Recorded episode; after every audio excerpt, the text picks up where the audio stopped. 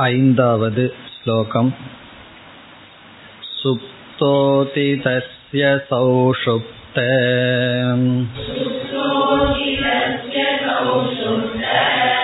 तमो बोधो भवेत् स्मृतिः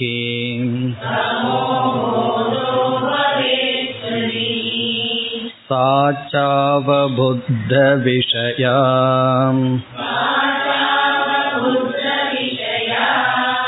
अवबुद्धं तत्तदा तमः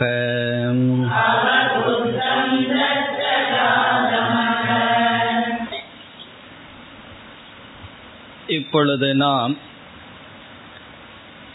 சம்வித் என்று இங்கு குறிப்பிடப்பட்ட சைத்தன்ய தத்துவமானது ஒன்றாக இருக்கின்றது பிறகு ஜாகிரத் சொப்னம்.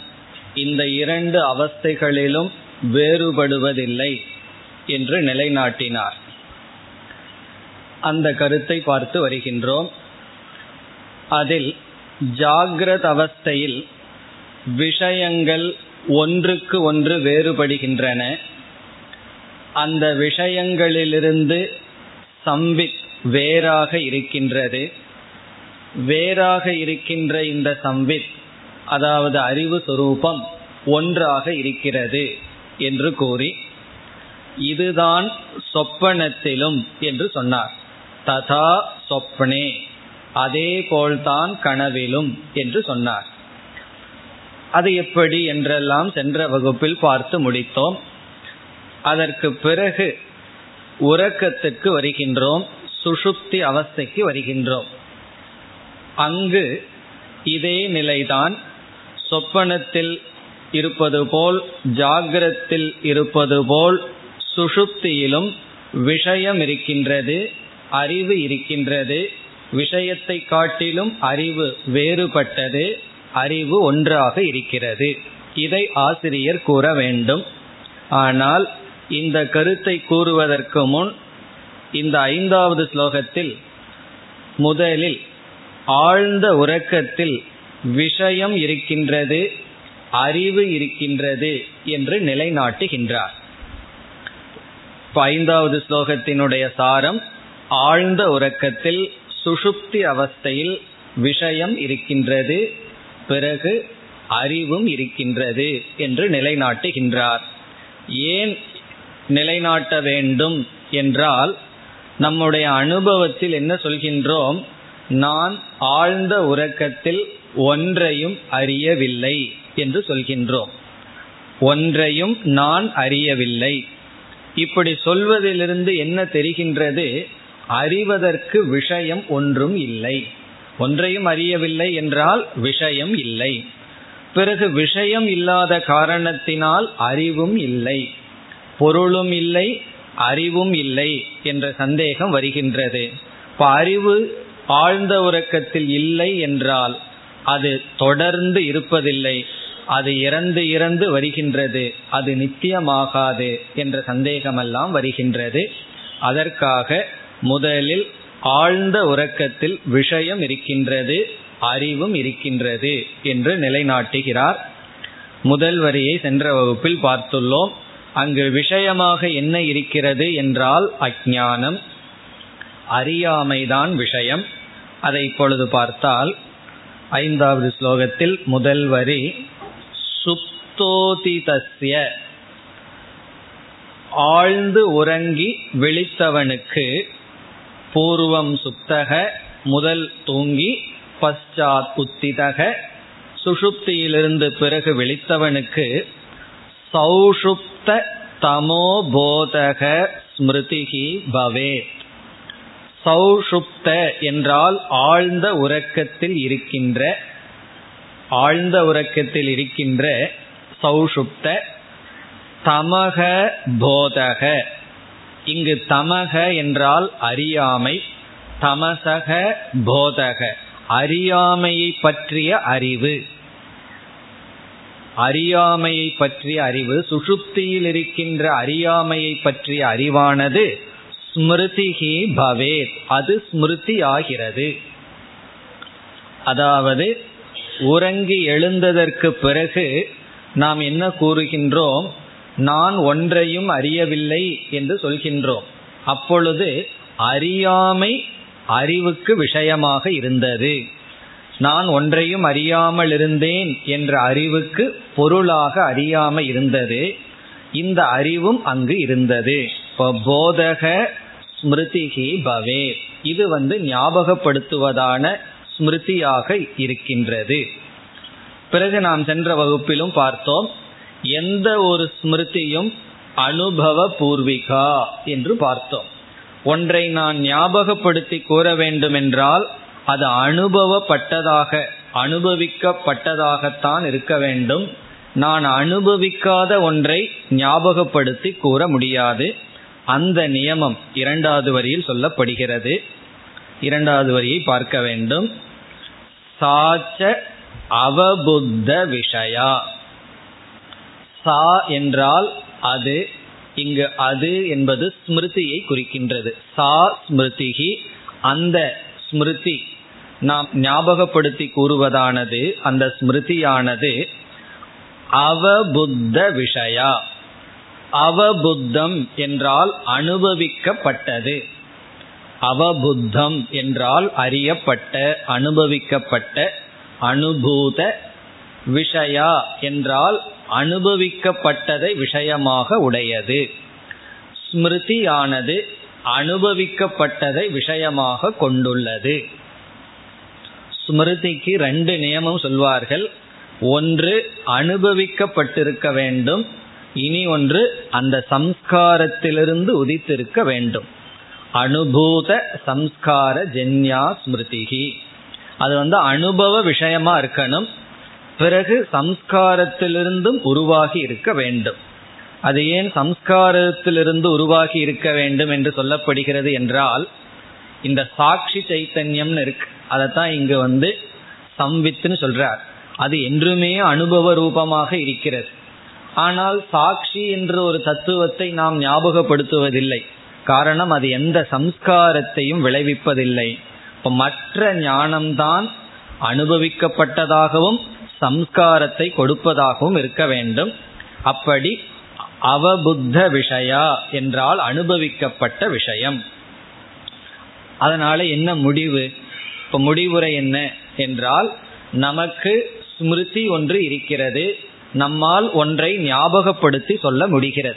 எதை ஞாபகப்படுத்தி சொல்ல முடிகிறது? நான் ஒன்றையும் அறியாமல் இருந்தேன் என்ற அறிவு நம்மால் ஞாபகப்படுத்தி கூற முடிகிறது. ஞாபகப்படுத்தி கூறுவது என்றால் அது அனுபவிக்கப்பட்ட விஷயம். ஆகவே ஆழ்ந்த உறக்கத்தில் அறியாமை என்பது அறிவுக்கு விஷயமாக இருந்தது. அதை கடைசி வரியில் கூறி முடிக்கின்றார். அவபுத்தம் தத் ததா தமக. இடையில தத் ததாங்கிற இடத்துல ததுன்னு ஒரு சொல் இருக்கிறது. அந்த சொல்லுக்கு தஸ்மாத் என்று பொருள். ஆகவே தது என்றால் தஸ்மாத் ஆகவே ஸ்மிருதியானது அனுபவ பூர்வமாக இருக்கின்ற காரணத்தினால் நமக்கு ஸ்மிருதி இருக்கின்ற காரணத்தினால் தஸ்மாத் ததா. ததா என்றால் அப்பொழுது அப்பொழுது என்றால் உறக்கத்தில். சுஷுப்தௌ ஆழ்ந்த உறக்கத்தில். தமக கடைசி சொல் அறியாமையானது அவபுத்தம் அனுபவிக்கப்பட்டுள்ளது. இப்போ இதை எப்படி படிக்க வேண்டும்? தது ததா தமக அவபுத்தம். ஆகவே அப்பொழுது அறியாமை அனுபவிக்கப்பட்டுள்ளது. இப்ப ஆகவேங்கிறதுக்கு என்ன கருத்து? ஆகவே என்றால் என்ன பொருள்? தஸ்மாத் எஸ்மாத் என்ற கேள்வி வரும்பொழுது ரெண்டு படி இருக்கிறது. நமக்கு ஸ்மிருதி இருக்கின்றது. முதல் வரியில சொன்னார் நம்மால ஞாபகப்படுத்தி சொல்ல முடிகிறது. எதை ஞாபகப்படுத்தி சொல்ல முடிகிறது என்றால் ஒன்றும் நான் அறியவில்லை என்ற அறிவு இருக்கிறது. அதுல முக்கியம் என்ன? ஒன்றையும் அறியவில்லை என்ற அறிவு இருக்கிறது. இந்த அறிவு ஸ்மிருதி. நான் ஒன்றையும் அறியவில்லை என்ற அறிவு ஸ்மிருதி. இப்படி ஒரு ஞாபகம் சொல்ல வேண்டுமென்றால் நமக்கு அனுபவம் இருக்க வேண்டும்.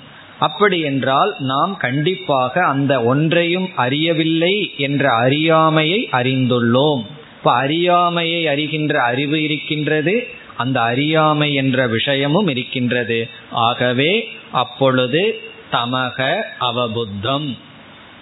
என்று இந்த ஐந்தாவது ஸ்லோகத்தில் சுஷுப்தியில் விஷயமும் ஞானமும் இருக்கின்றது என்று நிலைநாட்டி பிறகு இதற்கு முந்தைய ஸ்லோகங்களில் என்ன கருத்தை கூறினாரோ அதை ஆறாவது ஸ்லோகத்தில் கூறுகின்றார். இப்பொழுது ஆறாவது ஸ்லோகம். சபோதோ விஷயாத் பின்னக.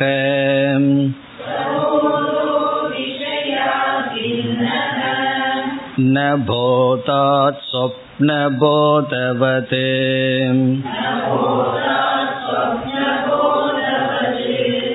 एवं स्थानत्रयेऽप्येका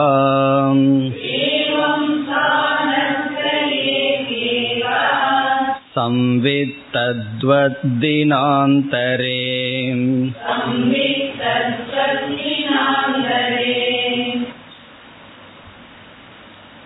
மூன்றாவது நான்காவது ஸ்லோகத்தில் சம்வித் என்று அழைக்கப்பட்ட அறிவை பற்றி அல்லது அந்த அறிவு விஷயத்தில் மூன்று கருத்துக்களை சொன்னார் என்று பலமுறை பார்த்தோம். அவைகள் என்ன என்றால் விஷயங்களில் பேதம் இருக்கின்றது அதிலிருந்து அறிவு வேறுபட்டது அந்த அறிவு ஒன்று என்று சொல்லி பிறகு இரண்டு அவஸ்தை வந்தவுடன் ஜாகிரத அவஸ்தையில் இருக்கின்ற அறிவும் சொப்பன அவஸ்தையில் இருக்கின்ற அறிவும் வேறுபடுவதில்லை என்று சொன்னார். இப்பொழுது என்ன சொல்கின்றார் என்றால் ஆழ்ந்த உறக்கத்தில் இருக்கின்ற விஷயங்களை காட்டிலும் அங்கு இருக்கின்ற அறிவு வேறுபட்டது. அந்த அறிவு ஜாகிரத் சொப்பனத்தில் இருக்கின்ற அறிவை காட்டிலும் வேறுபட்டது அல்ல. இப்ப மூன்று அவஸ்தையிலும் ஒரே ஒரு ஞானம் விஷயங்கள் வேறுபட்டிருக்கின்றது. இப்பொழுது சொப்பன அவஸ்தையில் என்ன நிகழ்ந்ததோ அதை உதாகரணமாக எடுத்துக்கொள்ள போகின்றார். என ஜாகிரத அவஸ்தை நிலைநாட்டப்பட்டு சொப்பன அவஸ்தையும் நிலைநாட்டப்பட்டது. அதை உதாகரணமாக கொண்டு சொல்ல போகின்றார். முதலில் சபோதக விஷயாத் பின்னக. சகபோதக என்றால் அந்த அறிவு. சகபோதக அந்த அறிவு. இங்க சில சொற்களை எல்லாம் நம்ம சேர்த்தி கொள்ள வேண்டும். எங்கு என்ற சந்தேகம் வரும் பொழுது சுஷுப்தியில் சுஷுப்தௌ. ஆழ்ந்த உறக்கத்தில் சகபோதக இந்த இடத்துல அந்த அறிவு என்றால் அறியாமையை அறியும் அறிவு. அறியாமையை அறியும் அறிவு. தமோபோதக என்று பொருள். தமசக போதக தமசை அறிகின்ற அறிவு. இப்ப இந்த இடத்துல நமக்கு சந்தேகம் வரக்கூடாது. அறியாமை அறிகின்ற அறிவு என்றால் என்ன? அதற்கு நம்ம உதாரணம் பார்த்தோம். ஒருவரிடம் உங்களுக்கு ஜெர்மன் லாங்குவேஜ் தெரியுமான்னு கேட்டா அவர் என்ன சொல்றார்? தெரியாது அப்படின்னு சொல்றார். இப்ப இந்த தெரியாதுன்னு சொல்றது என்னன்னா அறியாமையை அறியும் அறிவு. இந்த அறிவு ரொம்ப பேர்த்து இருக்கிறது இல்லை எதை கேட்டாலும் தெரியும்னு சொல்லுவார்கள். நம்ம எப்பொழுதெல்லாம் தெரியாதுன்னு சொல்றோமோ அந்த தெரியாதுங்கிற போதம் எதை தெரிகிறது? எதை தெரிந்து வைத்துள்ளது? அறியாமையை அது தெரிந்து வைத்துள்ளது. அப்ப தெரியாதுன்னு சொல்ற அறிவுக்கு விஷயம் அறியாமை. அதான் தமோ போதக. அதுதான் இங்கு சொல்லப்படுகிறது. சக போதகனா தமோ போதக. அறியாமையை பற்றிய அறிவு சுஷுப்தியில் இருக்கின்றது. அதை பற்றி ஒரு கருத்து சொல்கிறார். என்ன கருத்து? விஷயாத் பின்னக. விஷயம் என்பது இங்கு அறியாமை அந்த அறியாமையிலிருந்து வேறுபட்டது. விஷயாத் அஜானாத் தமசக பின்னக. அறியாமையிலிருந்து விஷயத்திலிருந்து பின்னகன வேறுபட்டது. ஜாகிரத அவஸ்தையில் என்ன சொன்னார்? ஜாகிரத அவஸ்தையில் அனுபவிக்கப்படும் விஷயங்களை காட்டிலும் இந்த சம்வித்தானது விபக்தா வேறுபட்டதுன்னு சொன்னார். அதே போல சொப்பனத்தில் அனுபவிக்கின்ற பொருளை காட்டிலும் அதை பார்க்கின்ற அறிவு வேறுபட்டது. இப்பொழுது சுஷுப்தியில் அனுபவிக்கின்ற சுஷுப்தியை அனுபவிக்கின்ற அறிவு அந்த விஷயமான அஜானத்தை காட்டிலும் வேறுபட்டது. இனி ந போதாத் சொப்ன போதவது விஷயத்தை காட்டிலும் வேறுபட்டது. ஆனால் ஜாகிரத அவஸ்தையில் இருக்கின்ற அறிவை காட்டிலும் வேறுபட்டது அல்ல. ஜாகிரத் சொப்பன அவஸ்தையில் எந்த ஒரு சம்வித் உள்ளதோ அந்த அறிவை காட்டிலும் இது வேறுபட்டது அல்ல. ந போதாத் என்றால் ந ஜாகிரத் போதாத் பின்னக. இந்த அறிவானது ஜாகிரத்தில் இருக்கின்ற அறிவை காட்டிலும் வேறுபட்டதல்ல. ந போதாத் பின்னக சக போதக. இந்த அறியாமையை அறிகின்ற அறிவு ஆழ்ந்த உறக்கத்தில் அறியாமையை அறிகின்ற அறிவு ஜாகிரத அவஸ்தையில் உள்ள விஷயங்களை அறியும் அறிவை காட்டிலும் வேறுபட்டதல்ல. எதை போல? சொப்ன போதவது. சொப்பனத்தில் உள்ள அறிவை போல. சொப்ன போதவத்துனா சொப்பனத்தில் கனவில் உள்ள அறிவை போல. இதனுடைய அர்த்தம் என்ன?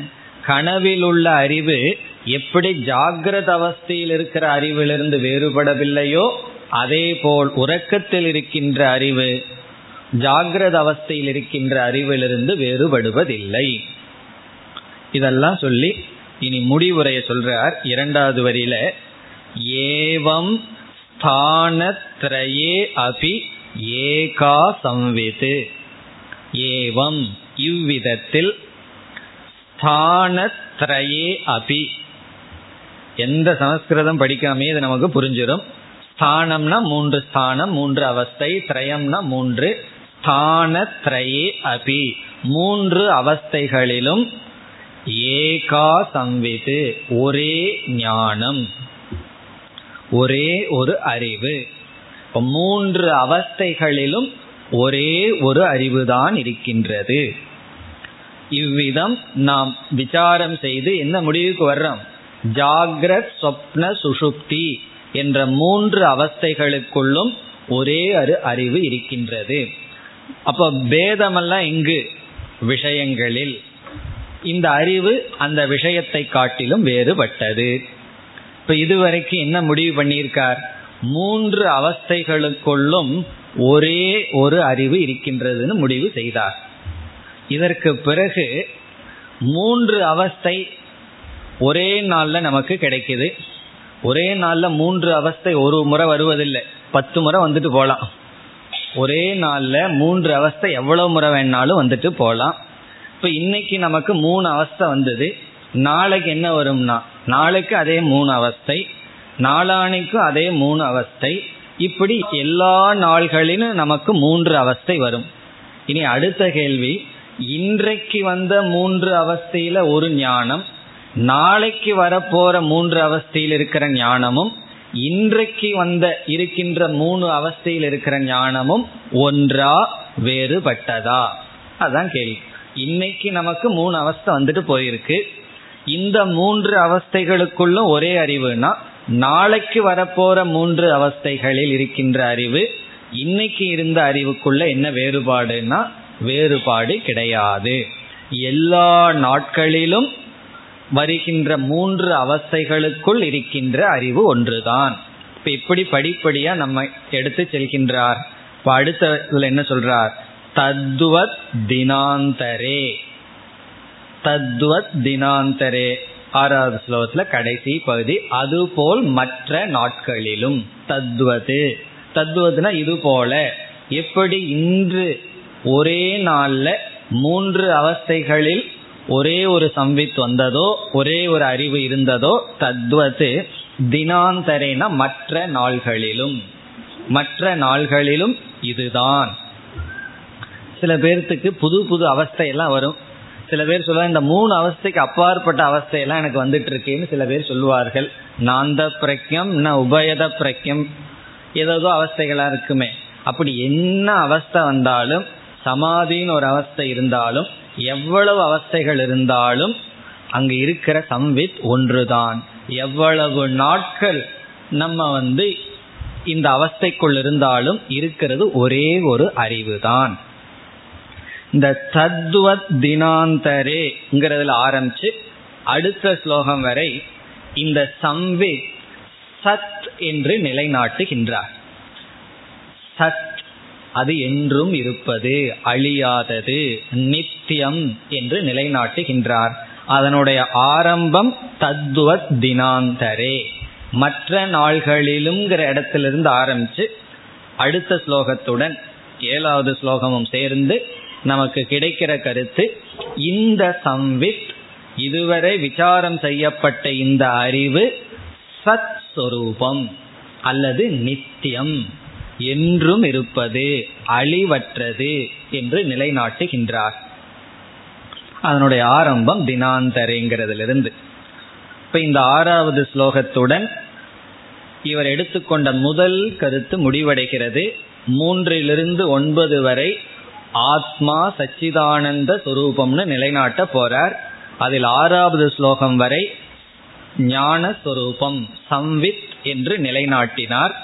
இனி இந்த சம்வித் இந்த அறிவு இந்த சைத்தன்யம் என்றும் உள்ளது. நித்தியம் சத்தியம் அல்லது சத் என்று நிலைநாட்டுகின்றார். ஏழாவது ஸ்லோகம். मासाब्दयुगकल्पेषु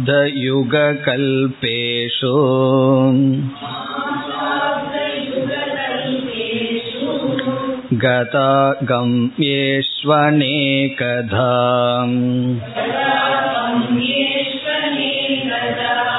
नोतेति नास्तमेत्येका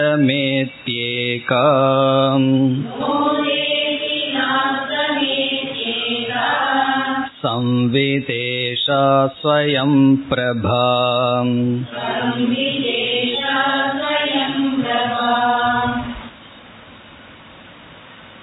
இந்த ஸ்லோகத்தின் சாரம் சம்வித் சத் சுரூபம் சம்வித் நித்தியம் சம்வித் சத்தியம் என்பது அனித்தியம் என்றால் என்ன அனித்தியம் என்பது பொதுவாக இங்கு காலத்தின் அடிப்படையில் பேசப்படுவது. நித்தியம் என்றால் மூன்று காலத்திலும் தொடர்ந்து மாறாமல் இருந்தால் அது நித்தியம். அனித்தியம் என்றால் நிகழ்காலத்தில் மட்டும் இருந்தால் அது அனித்தியம். கொஞ்ச காலத்துக்கு முன்ன இல்லை கொஞ்ச காலத்திற்கு பிறகு இல்லாமல் போகின்றது. பிறகு எல்லா காலத்திலும் தொடர்ந்து இருந்தால் அது நித்தியம். எது நித்தியம் தொடர்ந்து இருக்கின்றதோ அதைத்தான் நம்ம சத் அல்லது சத்தியம் என்று சொல்கின்றோம். அதை இங்கு நிலைநாட்டுகின்றார். அதாவது கால பரிச்சேதம் காலத்தினால் இந்த சம்வித் வரையறுக்கப்படவில்லை என்று சொல்கிறார். இப்ப இந்த சம்வித் என்ன சொன்னார்? அவஸ்தையினால வரையறுக்கப்படவில்லைன்னு சொன்னார். மூன்று அவஸ்தைகளுக்குள்ளும் சமமாக இருக்கின்றது மாறாமல் இருக்கிறதுன்னு சொன்னார். இந்த அவஸ்தையில இந்த சம்வித் வரையறுக்கப்படவில்லை. ஆனா அவஸ்தையில எது வரையறுக்கப்பட்டிருக்கிறது என்றால் விஷயங்கள். ஜாகிரத அவஸ்தையில் இருக்கிற பொருளெல்லாம் சொப்பனத்துல பயன்படுவதில்லை. சொப்பனத்தில் இருக்கிற பொருளெல்லாம் மற்ற அவஸ்தையில் இல்லை. ஆனா இந்த சம்வித் தொடர்ந்து இருந்ததுனார். எவ்வளவு நாள்னா தினாந்தரே மற்ற எல்லா நாட்கள். பிறகு இவர் சொல்றார் எல்லா நாட்கள்னு சொன்னா எல்லா காலங்களிலும். எல்லா நாட்கள் இஸ் ஈக்வல் டு எல்லா காலங்களிலும். எல்லா காலத்திலும் இதே சம்பித்து தான் சரி நான் இறந்ததற்கு அப்புறம் மீண்டும் பிறந்தன்னா என்னன்னா? இறந்தாலும் சரி இறக்காட்டியும் சரி அறிவு என்று ஒன்று இருந்தால் அது எல்லா காலத்திலும். அந்த கால பரிச்சேதம் இல்லை என்பதை முதல் வரியில் நிலைநாட்டுகின்றார். முதல் வரியை பார்த்தால் மாச மாதம்னா மாசன மாதங்கள். ஒரு வருஷத்துல பன்னெண்டு மாசம் இருக்கு. அந்த மாதங்கள் எல்லா மாதத்திலும் இதே சம்பித்து தான் என்ன இந்த மாதத்துல இருந்த அறிவு அடுத்த மாதத்துல மாறி போச்சுன்னு வச்சுக்குவோமே இப்போ யாராவது நம்ம கிட்ட வந்து கேட்டா அது அந்த அறிவு கிட்ட போய் கேளுன்னு சொல்லணும். போன மாசத்துல இருந்த அறிவு கிட்ட கேளு. இந்த மாசத்துல எனக்கு அறிவு மாறி போச்சு அப்படிலாம் நம்ம சொல்றது இல்லை இந்த மாதத்திலும் போன மாதத்திலும் எல்லா மாதத்திலும் ஒரே ஒரு அறிவுதான். அப்த வருடம். அப்த அடுத்தது யுக யுகங்கள். எத்தனை யுகமானாலும் சரி இருக்கிறது ஒரே அறிவு. கல்பம் எத்தனை கல்பமானாலும் சரி கல்பேஷு. மாச அப்த யுக கல்பேஷு. இதெல்லாம் காலத்தினுடைய கிரமம் விதவிதமான காலங்கள். உதாரணத்துக்கு சிலது சொல்றார். எல்லா காலங்களிலும். பிறகு கத ஆகம் ஏஷு. சென்ற கதம்னா சென்ற ஆகம் ஏசுனா வரப்போகின்ற. இதற்கு முன்னாடி சென்ற காலங்கள் இனிமேல் எவ்வளவு காலம் வந்தாலும் சரி பிறகு இருக்கிறதும் வர்த்தமானத்தை எடுத்துக்கணும். சென்ற இருக்கின்ற இனிமேல் வரப்போகின்ற கதா கம்யேஷு என்றால் சென்ற வரப்போகின்ற அநேகதா என்றால் விதவிதமான காலங்களில். இந்த அநேகதா என்பது அநேக பிரகாரம். காலத்துக்கு நம்ம அநேக பிரகாரம் வச்சிருக்கோம். செகண்ட்ல இருந்து அந்த செகண்டையும் ரொம்ப பிரிச்செல்லாம் வச்சிருக்கோம். அப்படி ஒரு நொடியிலிருந்து கல்பம் வரைக்கும் விதவிதமான காலங்களில். காலம் விதவிதமா கிடையாது. நம்மளாக பிரித்து வச்சிருக்கோம் காலத்தை விதவிதமாக. அப்படி பிரிக்கப்பட்ட காலங்களில் இந்த காலங்களில என்ன நடக்குதுன்னு இரண்டாவது வரியில சொல்றார். இப்படிப்பட்ட அனைத்து காலங்களில் முதல் வரியினுடைய சாரம் சர்வேஷு காலேஷு. அதுதான் அதனுடைய சாரம். எல்லா காலங்களிலும். அதைத்தான் இப்படி சொல்லியிருக்கார். விதவிதமான வரப்போகின்ற கடந்த எல்லா காலங்களிலும் ந இரண்டாவது வரி ந உதேதி ந அஸ்தமேதி ஏகா சம்வித். ஏகா சம்வித். இந்த ஒன்றாக இருக்கின்ற சம்வித் ஞானம் ந உதேதி உற்பத்தி ஆவதில்லை. ந உதேதினா உற்பத்தி ஆவதில்லை. ந அஸ்தமேதினா அழிவதில்லை. உற்பத்தியாவதில்லை அழிவதும் இல்லை. ந உதேதி ந அஸ்தமேதி. காரணம் என்ன? அந்த காரணத்தையே இங்கு அடைமொழியாக ஆசிரியர் பயன்படுத்தி இருக்கின்றார். இந்த சம்வித் உற்பத்தியாவதும் இல்லை அழிவதும் இல்லை. அதற்கு என்ன காரணம்? ஏகா சம்வித். அந்த ஏகாங்கிறது ஹேது இது ஒன்றாக இருக்கின்ற சம்வித். இந்த அறிவு ஒன்றாக இருப்பதனால் என்று பொருள். அதாவது ஒன்றாக இருக்கின்ற சம்மித் சம்வித் உற்பத்தியாவதும் இல்லை அழிவதும் இல்லை. இதனுடைய அர்த்தம் என்னவென்றால் ஒரு பொருள் ஒன்றுதான் ஒரு ஒன்று பிளவு இல்லை என்று நிலைநாட்டிவிட்டால் அதனுடைய ஜென்ம அதனுடைய மரணத்தை நாம் கூற முடியாது. ஒரு பொருள் வந்து ஒன்றுதான் என்று நிலைநாட்டி விட்டால் அதனுடைய ஜென்மத்தை நம்ம கூற முடியாது. அதனுடைய பொருள் என்ன? அதற்கு ஜென்மம் கிடையாது. ஸ்வயம்பு. பிறகு அதற்கு மரணமும் கிடையாது. இப்ப ஏகம்ங்கிறதுலிருந்தே நித்தியம்ங்கிறது நமக்கு கிடைக்கின்றது. சம்வித் ஏகா இஸ் ஈக்வல் டு சம்வித் நித்தியம். நித்யா. அது எப்படி என்றால் அது எப்படி அறிவு ஒன்றுதான் என்று நிலைநாட்டி விட்டால் அதற்கு உற்பத்தி இல்லை நாசம் இல்லை என்று எப்படி சொல்ல முடியும் என்றால் இப்பொழுது சம்வித் ஒன்றுதான் என்று சொன்னதிலிருந்து வேறு ஒன்று கிடையாதுன்னு அர்த்தமாகும். இப்ப வேறு ஒன்று கிடையாது என்ற காரணத்தினால் இந்த ஜென்மத்துக்கு ஒரு நியமம் சொல்வார்கள். அசாட்சிக ஜென்ம ந சம்பவதி என்று சொல்வார்கள். சாட்சி இல்லாத ஜென்மம் என்பதே கிடையாது.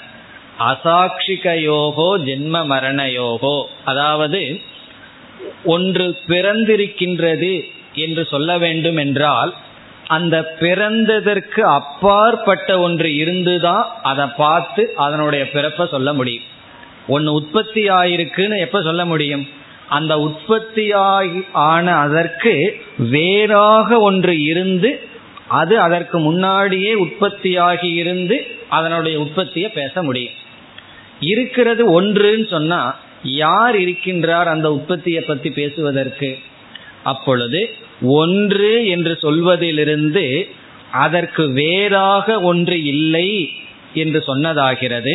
இப்ப வேறாக ஒன்று இல்லை என்றால் அதனுடைய உற்பத்தியை அதனுடைய பிறப்பை இறப்பை பேசுவதற்கு யாரும் இல்லை. இப்ப வந்து நம்முடைய இறப்பை பற்றி மற்றவங்க பேசுவார்கள். இறப்ப பேசலாம். நம்முடைய பிறப்பை பற்றியும் பேசியிருப்பார்கள். காரணம் என்ன? அவர்கள் வேறாக இருப்பதனால். இப்போ ஒரே ஒரு பொருள் இருந்தா அதனுடைய பிறப்பு இறப்பை பற்றி பேச முடியாது. இனி அடுத்த சாய்ஸ் ஒன்று இருக்கு. தானே தன்னுடைய உற்பத்தி நாசத்தை பேச முடியுமான்னா அதுவும் முடியாது. ஸ்வ உற்பத்தி நாசம். தன்னுடைய உற்பத்தியை தானே பேச முடியாது. தன்னுடைய நாசத்தையும் தானே பேச முடியாது. காரணம் என்ன?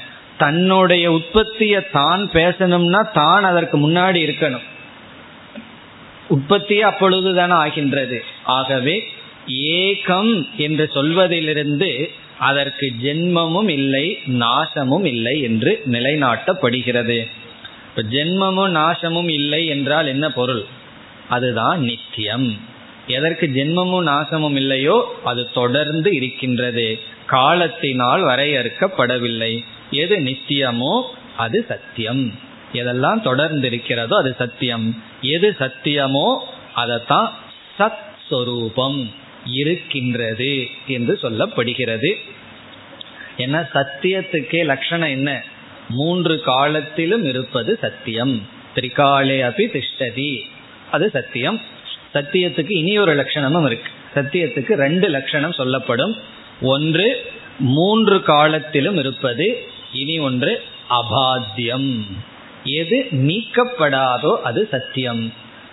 எது பாதை எது நீக்கப்படவில்லையோ அது சத்தியம். இந்த சம்வித்து தான் எல்லாத்தையும் நீக்கிட்டு இருக்கு இந்த சம்வித்தை யாரும் நீக்குவதில்லை. மூன்று அவஸ்தைகளிலும் விஷயங்கள் பாத்தியம். விஷயங்கள் நீக்கப்பட்டுள்ளது. ஆனால் இந்த சம்வித் தொடர்ந்து இருப்பது. ஆகவே இந்த சம்வித் சத்தியம். இப்ப நமக்கு இது வரைக்கும் எவ்வளவு கிடைச்சிருக்கு?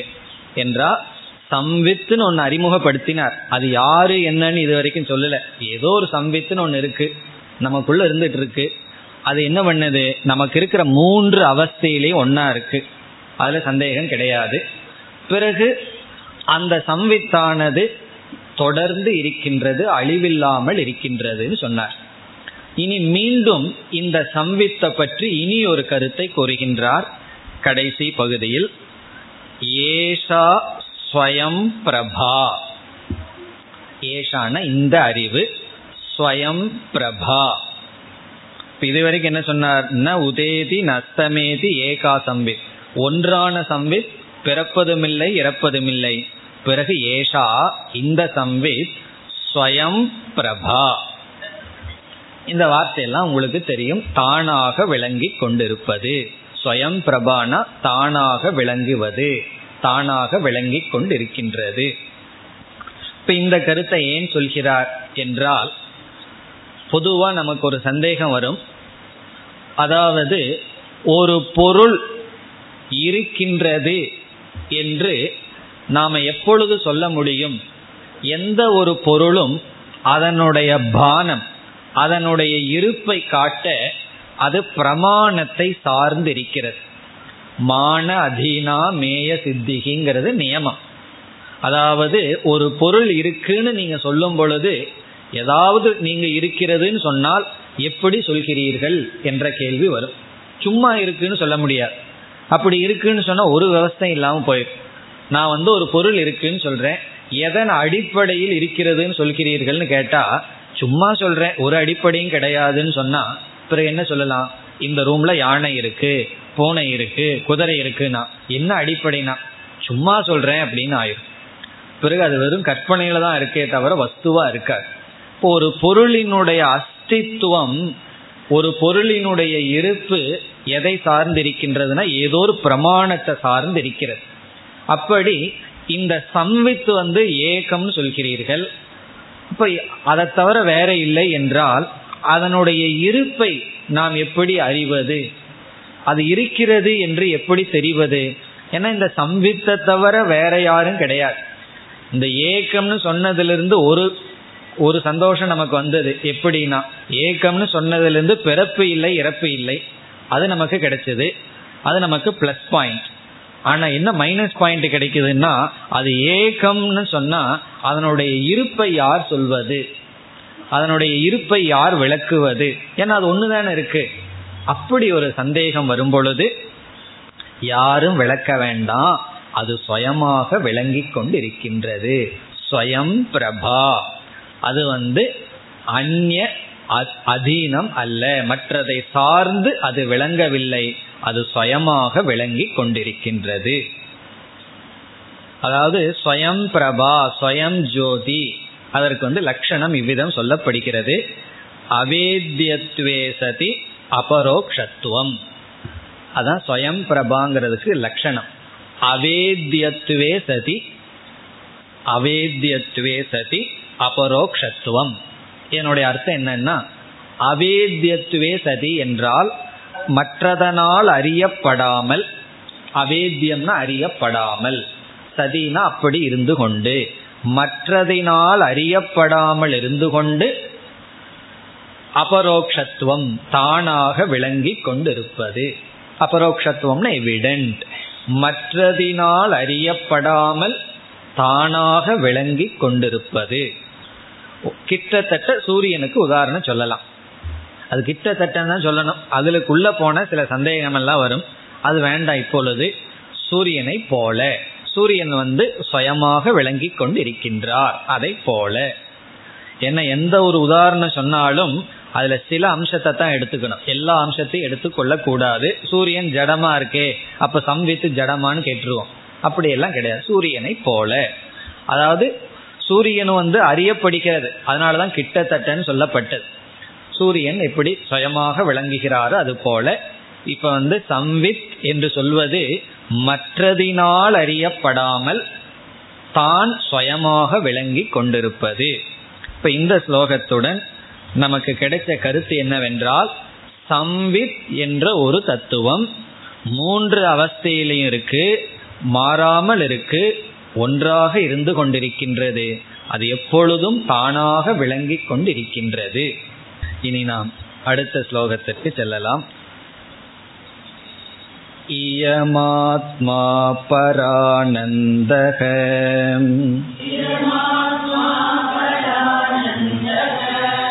परप्रेमास्पदं यतः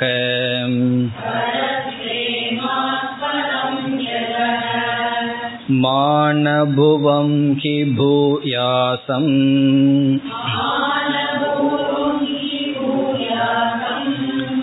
इति प्रेमात्मनीक्ष्यते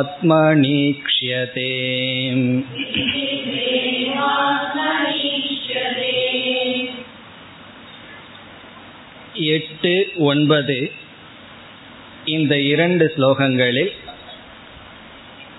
இந்த சம்வித் ஆனந்த ஸ்வரூபம் என்று முக்கியமாக நிலைநாட்டுகின்றார் சம்வித் ஆனந்த ஸ்வரூபம் அதுதான் இந்த ரெண்டு ஸ்லோகத்தினுடைய சாரம். பிறகு இனி ஒரு கருத்தும் இங்கு இருக்கின்றது.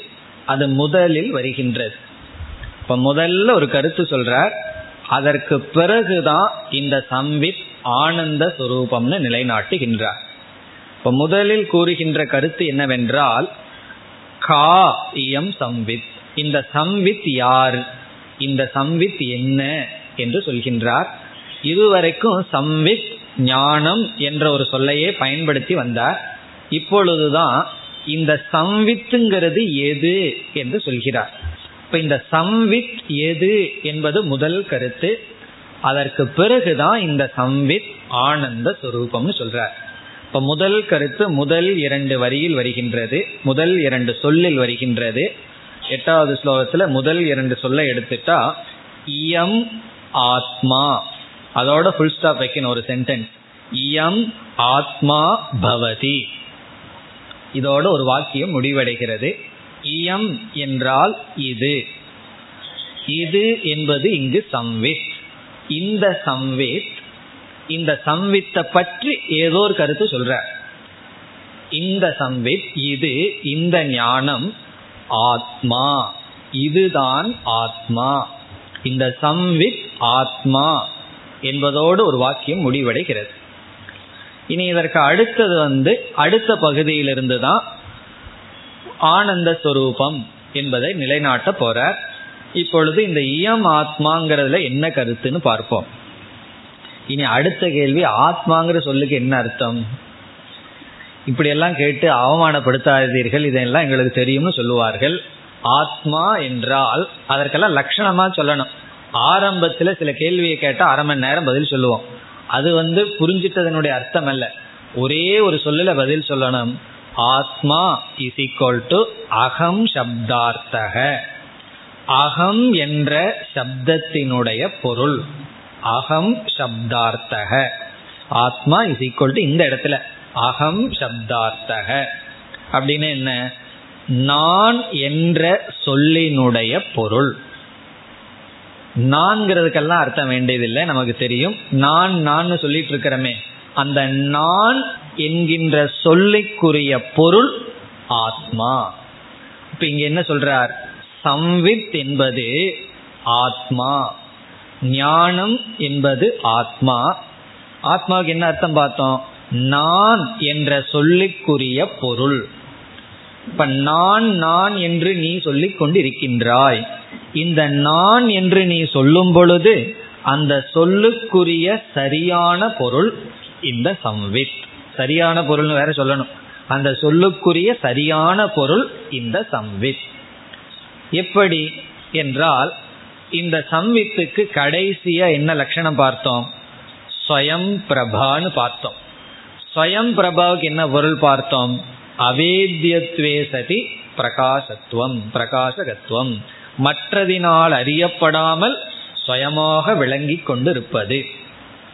இனி வந்து நான் அப்படிங்கிற ஒரு சொல்லை எடுத்துக்கொள்வோம் என்ன இப்பொழுது ஆத்மாங்கிற சொல்லை எடுத்துட்டு அதனுடைய விசாரம் அல்லது பொருளை பார்க்கின்றோம். இப்ப நம்ம வந்து நான் நான்கிற சொல்ல பயன்படுத்தி கொண்டிருக்கின்றோம்.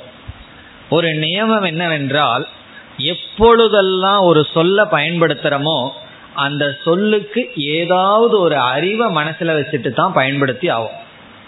இல்லைன்னா அந்த சொல்ல நம்ம பயன்படுத்த முடியாது. பயனில்லாத ஒரு சொல்ல சொன்னாலும் கூட இந்த சொல்லுக்கு பயனில்லை அப்படிங்கிற பொருள் இல்லை என்ற அர்த்தத்துல தான் அந்த சொல்ல பயன்படுத்த முடியும். நம்மளுக்கு தும்மல் வருது ஒரு சொல் உங்களுக்கு தான் வந்திருக்கே சத்தம் வந்திருக்கே என்ன அர்த்தம்னா அர்த்தமற்ற சப்தம் அப்படிங்கிற ஒரு அறிவாவது நமக்கு இருக்கு. இப்ப எந்த ஒரு சொல்லை நாம் பயன்படுத்தினாலும் அந்த சொல்லுக்கு ஒரு அர்த்தம் நம்ம மனசில் இருக்கு. அடுத்த கேள்வி அந்த அர்த்தம் சரியான அர்த்தமா தப்பான அர்த்தமாங்கிறது வேற. அந்த அர்த்தம் நமக்கு இருக்கும். இப்பொழுது நான் நான்கிற சொல்ல பயன்படுத்திட்டு இருக்கோம். அதற்கு ஒரு அர்த்தம் நம்ம மனசுல இருக்கு. அந்த அர்த்தம் வந்து ஆளுக்கு ஆள் மாறுபட்டுட்டே இருக்கும். அதுதான் ஒரு பெரிய விசித்திரம். நேரத்துக்கு நேரம் மாறுபட்டுட்டே இருக்கும். நொடிக்கு நொடி அர்த்தம் மாறிட்டே இருக்கும். இதுல இருந்து என்ன தெரியுதுன்னா அந்த சொல்லுக்கு சரியான அர்த்தம் நமக்கு தெரியல. அதனால மாறிட்டே இருக்குன்னு அர்த்தம். திடீர்னு நான்கிறதுக்கு ஒரு அர்த்தத்தை நினைச்சிருக்கோம். திடீர்னு இனி ஒரு அர்த்தமா மாறிக்கொண்டே இருக்கிறது. சரி இங்கு சொல்ற அர்த்தம் என்ன? நீ எப்பொழுதெல்லாம் நான் சொல்றையோ அந்த நான்கிற சொல்லுக்கு அர்த்தம் சம்வித்துன்னு சொல்ற. இந்த சம்வித்தினுடைய லட்சணம் அவேத்தியம்ங்கிற. இப்பொழுது இந்த நான்கிறதுல ஒரு அறிவு இருக்கின்றது அல்லவா? இந்த அறிவு அறியப்படுகிறதா இல்லையா என்பது கேள்வி. இப்ப நான் நான் சொல்றதுல நமக்குள் ஒரு அறிவை பார்க்கிறோம். ஒரு அறிவு தெரிகின்றது விளங்குகிறது. எந்த அறிவுல அனைத்தையும் நம்ம அறிஞ்சிட்டு இருக்கிறோமோ அந்த அறிவு அந்த அறிவு அறியப்படுகிறதா இல்லையா? என்றால் நம்ம என்ன பதில் சொல்லுவோம்? அந்த அறிவு அறியப்படுவதில்லை. இல்லையே என்ன எல்லாம் தெரிஞ்சுக்கிறாங்களே என்ன நல்லா தெரிஞ்சு வச்சிருக்கானே அவன் சொன்ன என்ன அர்த்தம்? என்னுடைய மனசை தெரிஞ்சு வச்சிருக்கலாம் என்னுடைய கேரக்டரை தெரிஞ்சு வச்சிருக்கலாம் ஆனா அந்த அறிவை யாரும் அறிவதில்லை. இல்லையே என்ன அவன் அளந்து வச்சிருக்கானேன்னா உடலை அளந்து வச்சிருக்கலாம் அல்லது குணத்தை தெரிஞ்சிருக்கலாம். அது நானும் தான் தெரிஞ்சு வச்சிருக்கேன். அப்படி அறியப்படாதது நம்மிடம் இருக்கின்ற நம்மிடம் இருக்கின்றன்னு சொல்ல முடியாது. அறிவு இந்த நான்கிற சொல்லுல புரிக்கின்ற அறிவு அறியப்படுவதில்லை. இப்ப நம்ம எதை அறியுகின்றோம் அது வந்து விஷயம் அனாத்மா. இப்ப அவேத்தியத்துவே சதி. இப்ப அவேத்தியம்னா நம்மிடம் புரித்து கொண்டிருக்கின்ற இந்த அறிவு யாராலும் அறியப்படுவதில்லை. இல்லையே நானே அதை அறிஞ்சிட்டு இருக்கேன் அதுவும் சொல்ல முடியாது. பிறகு என்னன்னா எந்த ஒரு அறிவினால் அனைத்தும் அறியப்பட்டு கொண்டிருக்கின்றதோ அந்த அறிவு அறியப்படுவதல்ல. சக்ஷுகோ கண்ணினுடைய கண் சக்ஷுச சக்ஷுகு ஸ்ரோத்ரஸ்ய ஸ்ரோத்ரம். எல்லா பிரமாணங்களும் எந்த ஒரு அறிவினால் அதற்கு பிரமாணம்ங்கிற ஸ்டேட்டஸ் ஆகி அறிஞ்சிட்டு இருக்கிறனோ அந்த அறிவை நானும் அறியவில்லை மற்றவர்களும் அறியவில்லை. மற்றவர்கள் வந்து எனக்குள்ள இருக்கிற அறிவு அறியலைங்கிறது ஒத்துக்குவான். ஆனா நான் அறியறேன்னா நானும் அறியவில்லை. பிறகு நீயும் அறியலைன்னா அது இருக்கான்னா? பிரகாசத்துவம் அது விளங்கி கொண்டிருக்கின்றது. என்றும் அது விளங்கி கொண்டிருக்கின்றது. நானே அறியாமல் அது விளங்குகிறது. காரணம் அது நானாக இருப்பதனால். இப்ப மற்றவர்களுக்கு விஷயமாக இல்லாமல் அதே சமயத்தில் அதை யாரும் அறிய வேண்டியதில்லை. அது எப்படி தெரியுதுன்னு சொன்னா இப்போ ஒருவரிடம் நீங்கள் இருக்கிறீர்களா? அப்படின்னு கேட்டா அவர் என்ன பதில் சொல்லுவார்? கேட்டு சொல்றேன். வீட்டில் கேட்டு தான் சொல்லணும் அப்படின்னு சொல்லுவாரா? கண்டிப்பா சொல்ல முடியாது. அல்லது பார்த்து சொல்றேன். இல்லை கொஞ்சம் டேஸ்ட் பண்ணி சொல்றேன். தொட்டு பார்த்து சொல்றேன். அப்படின்னு ஏதாவது பிரமாணத்தை அவர் பயன்படுத்தி ஆகணுமா? இல்லைன்னா கொஞ்சம் யூகம் பண்ணி சொல்றேன் அனுமானம் பண்ணி சொல்றேன். அப்படி ஏதாவது சொல்லுவாரா? எந்த பிரமாணமத்தையும் பயன்படுத்தாமல் அறிவை கொடுக்கின்ற எந்த கருவியையும் பயன்படுத்தாமல் இந்த உலகத்துல ஒரே ஒரு பொருளைத்தான் இருக்குன்னு சொல்ல முடியும். வேற எந்த பொருள் இருக்குன்னு சொல்லணும்னாலும் அதற்குரிய அறிவை கொடுக்கும் கருவியை பயன்படுத்தி ஆகணும். இந்த உலகத்துல ஒன்றை மட்டும் எந்த அறிவை கொடுக்கும் கருவி இல்லாமல் இருக்குன்னு சொல்ல முடியும். அது அகம். அது நான். இப்ப அவேத்தியத்வே சதி மற்ற யாராலும் அறியப்படாமல் பிரகாசகத்துவம் பிரகாசமாக இருந்து கொண்டிருப்பது சம்வித்.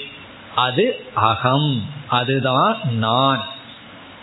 இப்ப இதுல இருந்து நமக்கு என்ன கிடைச்சிருக்குன்னா இயம் சம்வித்து ஆத்மா. இந்த சம்வித்தானது ஆத்மா என்று முதல்ல இப்பொழுதுதான் ஆத்மாவுக்கே வர்ற இதுவரைக்கும் இந்த சம்வித்தை ஏதோ ஒரு பொருள் போல படிச்சுட்டு இருந்தோம். ஏதோ ஒரு அறிவுன்னு ஒன்று இருக்கு. அது மூன்று அவஸ்தைகளுக்குள்ள மாறாமல் இருக்கு ஒன்றா இருக்கு எல்லா காலத்திலும் இருக்குன்னு சொன்னோம். இப்போ இந்த அறிவு தான் அகம் அகம்னு ஒரு ஜீவன் சொன்னால் அந்த அகங்கிறதுனுடைய அர்த்தம். அதாவது நான் சம்வித் சுரூபமானவன். நான் அறிவு சுரூபமானவன். மூன்று அவஸ்தைகளுக்குள்ளும் இருப்பவன். பிறகு என்றும் இருப்பவன். இனி அடுத்த சந்தேகம். சரி இத்தனை நாளா நான் அறிவற்றவன் நினைச்சு சந்தோஷமா இருந்தேன். இப்ப வந்து என்ன தெரிஞ்சுக்கிறேன்? அல்லது துக்கமா இருந்தேன். இப்ப என்ன தெரிஞ்சிட்டேன்? நான் சம்பித் சுரூபம். புதிய வார்த்தை அவ்வளவுதான். அல்லது புதிய சொல் புதிய இன்ஃபர்மேஷன் இதனால என்ன பிரயோஜனம்னா அதாவது ஒரு நட்சத்திரம் புதுசா கண்டுபிடிச்சு சொன்னார். இது வரைக்கும் அது இருக்குன்னு எனக்கு தெரியல. இப்போ இப்படி ஒரு புதிய நட்சத்திரம் இருக்குன்னு தெரிஞ்சிட்டேன். அது போல நான்கிறதுக்கு ஏதோ பொருள் நினைச்சிட்டு இருந்தேன். உடல்னு நினைச்சேன் மனசுன்னு நினைச்சேன். இப்ப வந்து அறிவு நான்னு தெரிஞ்சிட்டேன். அதனால என்ன பிரயோஜனம்? என்ற சந்தேகம் வரும் பொழுது இந்த அறிவு சொரூபமாக என்றும் இருக்கின்ற இந்த நான் இனி சொல்ல போறார் சொல்றார் ஆனந்த சொரூபம். அது எதற்குனா இந்த புருஷார்த்தத்தை அறிமுகப்படுத்துறார் இந்த இடத்துலதான் ஆனந்தமான சொரூபம் துக்கமற்றவன். அதுதான் இனி அடுத்த கருத்து. அடுத்த சொல்ல பார்த்தீர்களானால் பரானந்தக. இந்த இடத்துல ஆத்மாங்கிற சொல்ல மீண்டும் எடுத்துக்கொள்ளணும் ஏன்னா போன இதுலயே புல் ஸ்டாப் வச்சுட்டோம். இயம் சம்வித் ஆத்மா. புல் ஸ்டாப் ஆத்மா பரானந்தக. அகம் பரானந்தக. நான் ஆனந்த சொரூபமானவன். அது எதுக்கு பரக அப்படிங்கிற ஒரு சொல்லு இருக்குன்னா. என்ன இடையில இடையில ஆனந்தம் வந்து வந்து போகுதே. இது உண்மையிலேயே நான் எப்படிப்பட்ட ஆனந்த சுரூபம்னா. நிரதிசய ஆனந்த சுரூபம். பரம்ங்கிற வார்த்தைக்கு பொருள் வரையறுக்கப்படாத. வரையறுக்கப்படாத அப்சல்யூட் ஆனந்த சுரூபமானவன். யாரு? அகம். இனிமேல் வந்து சம்வித்துன்னு தேர்ட் பர்சன்ல நினைச்சிட்டு இருக்க கூடாது. யாரையோ பேசிட்டு இருக்காங்க அப்படின்னு நினைக்க கூடாது. இனிமேல் வந்து நம்ம தான் சப்ஜெக்ட் நம்ம தான் நம்மைய பற்றி தான் பேசுகின்றோம். இந்த வேதாந்தம்ங்கிறதே ரொம்ப பேர்த்துக்கு பிடிக்காதது காரணம் வேதாந்தத்துல யாரோ சப்ஜெக்ட் நினைச்சிருக்கிறோம். வேதாந்தத்துல சப்ஜெக்ட் மேட்டரே நம்ம தான் நம்மைய பற்றி யாராவது பேசினா கேட்கறதுக்கு பிடிக்குமா பிடிக்காதா? யாரோ ரெண்டு பேர் பேசிட்டு இருக்காங்க. அவங்களோட சப்ஜெக்ட் மேட்டர் நம்ம எவ்வளவு கவனமா காது கொடுத்து கேட்போம். அது நம்மளுடைய நல்ல குவாலிட்டி பத்தி பேசுறாங்கன்னு வச்சுக்கோமே. ரெண்டு காதையும் கொடுத்து கேட்போம். கேட்கறதுக்கு சந்தோஷமா இருக்குமா இருக்காதா? அதே போல வேதாந்தத்தினுடைய சப்ஜெக்ட் மேட்டர் நான் தான் அது நம்முடைய நல்ல விஷயத்தை பத்தி பேசுது. நம்ம கிட்ட இருக்கிற ஆனந்த சுரூபத்தை பற்றி பேசுது. அப்ப உண்மையிலேயே மேக்சிமம் பிரியமான சப்ஜெக்ட் என்ன இருக்கணும்? வேதாந்தம் தான். ஆனா இப்ப எல்லாம் என்ன சொல்றாங்க? மேக்சிமம் போர் சப்ஜெக்ட் வேதாந்தம். எப்படின்னா ஹிஸ்டரிய போல. ஹிஸ்டரி உண்மையிலேயே பெஸ்ட் சப்ஜெக்ட் சொல்ற விதத்துல சொன்னா அப்படி மாறி இருக்கு. இப்ப வந்து ஆனந்த சுரூபம்னு அறிமுகப்படுத்துவது இதுதான் நம்மளுடைய புருஷார்த்தம். இந்த ஆத்மாவை இப்படி புரிஞ்சுக்கிறது தான் நம்முடைய லட்சியம் என்று. இப்ப ஆனந்தம் சுரூபம்னா நமக்கு தெரியும். ஆனந்தம்ங்கிறதுக்கு அர்த்தம் தெரியும். சுகஸ்வரூபம் பூர்ணஸ்வரூபம் துக்கமற்றது குறையற்றது நிறைவானது ஆனந்த சுரூபம் இனி அடுத்த கேள்வி. இந்த சம்வித்தை பற்றி சில விசாரமெல்லாம் பண்ணி இந்த சம்வித் ஏக்கம்னெல்லாம் நிலைநாட்டினார். அப்படி நான் என்கின்ற அறிவு ரூபமானவன் ஆனந்த சுரூபம்னு எப்படி புரிந்து கொள்வது? ஏன்னா ஏதாவது கொஞ்சம் தர்க்கப்படி பேசினா தானே புத்தி புரிந்து கொள்கிறது. அதனால இங்க சில யுக்தியை கையாண்டு நமக்கு என்ன செய்ய போறார்? இந்த ஆத்மா ஆனந்த சுரூபம் எப்படி என்று நமக்கு புரிய வைக்க போகின்றார். முயற்சி செய்கிறார் அவரும். நம்மளும் முயற்சி பண்ணுவோம் புரிஞ்சுக்கிறதுக்கு. என்ன புரிஞ்சுக்கிறதுக்கு? நான் ஆனந்த சுரூபமானவன். நான் மகிழ்ச்சி சுரூபமானவன். நான் நிறைவானவன். இனிமேல் எல்லாம் நான் நான் நினைக்க ஆரம்பிச்சார் அறிவு சுரூபமான மற்றவர்களினால் அறியப்படாமல் என்றும் எந்த துணையுமின்றி விளங்கிக் கொண்டிருக்கின்ற அறிவு ரூபமான நான் என்றும் இருக்கின்ற நான் ஆனந்த சுரூபமானவன். இது எப்படி புரிந்து கொள்வது என்றால் இதற்கு இங்கே என்ன யுக்தியை பயன்படுத்துகிறார் என்று இப்பொழுது பார்க்கலாம். நம்முடைய மனதில் இச்சா ஆசை என்ற ஒரு உணர்வு இருக்கிறது. அதில் சந்தேகமே கிடையாது. யாருக்கு ஆசையே இல்லையோ அவங்களுக்கு தான் சந்தேகம் ஒரு புரியாத சொல்றாரோன்னு. நமக்கெல்லாம் அந்த சந்தேகம் கிடையாது. மனசுக்குள்ள இச்சா பிரேம பிரீதி விருப்பம் அப்படிங்கிறது ஒன்று இருக்கு. மனசுக்குள்ள ஆசைன்னு ஒன்று இருக்கு. நீ அடுத்த கேள்வி இந்த ஆசைக்கு உரிய விஷயம் என்ன? மனதுக்குள்ள இச்சா விருப்பம் பிரீதி பிரேம அப்படிங்கிற ஒரு உணர்வு இருக்கு. ஆசைப்படுறோம். ஆசைக்கு உரிய பொருள் என்ன அப்படின்னு கேட்டா ஒவ்வொருவர் என்ன சொல்லுவார்கள்? ஒவ்வொருவர் ஒவ்வொரு பொருளை சொல்லுவார்கள். உன்னுடைய ஆசைக்குரிய விஷயம் என்ன? ஒருவர் வீட்டை சொல்லுவார். ஒருவர் அவர்கிட்ட இருக்கிற காரை சொல்லலாம்.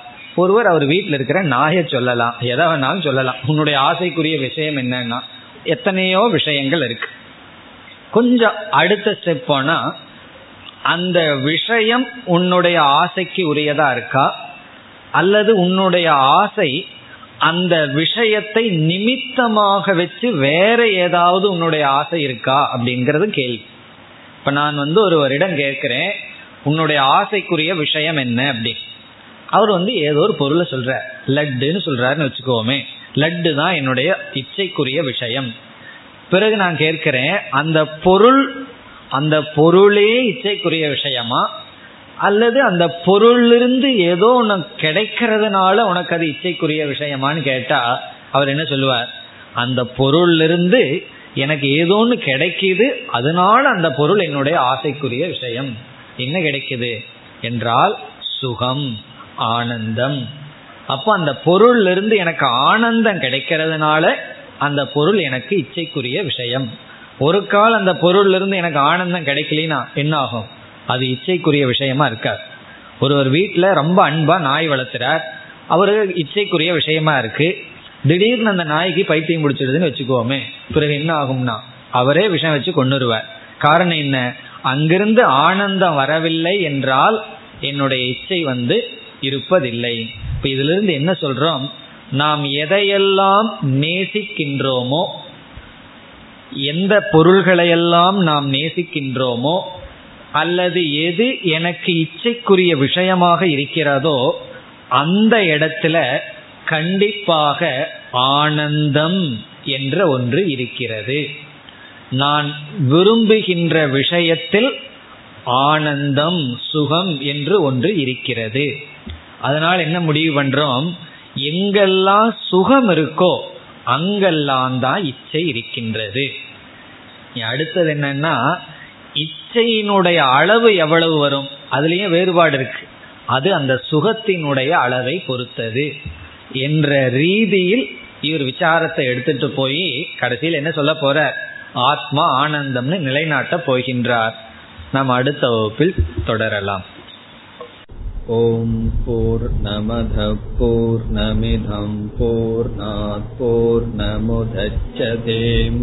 पूर्णस्य पूर्णमादाय पूर्णमेवावशिष्यते ॐ शान्ति शान्ति शान्तिः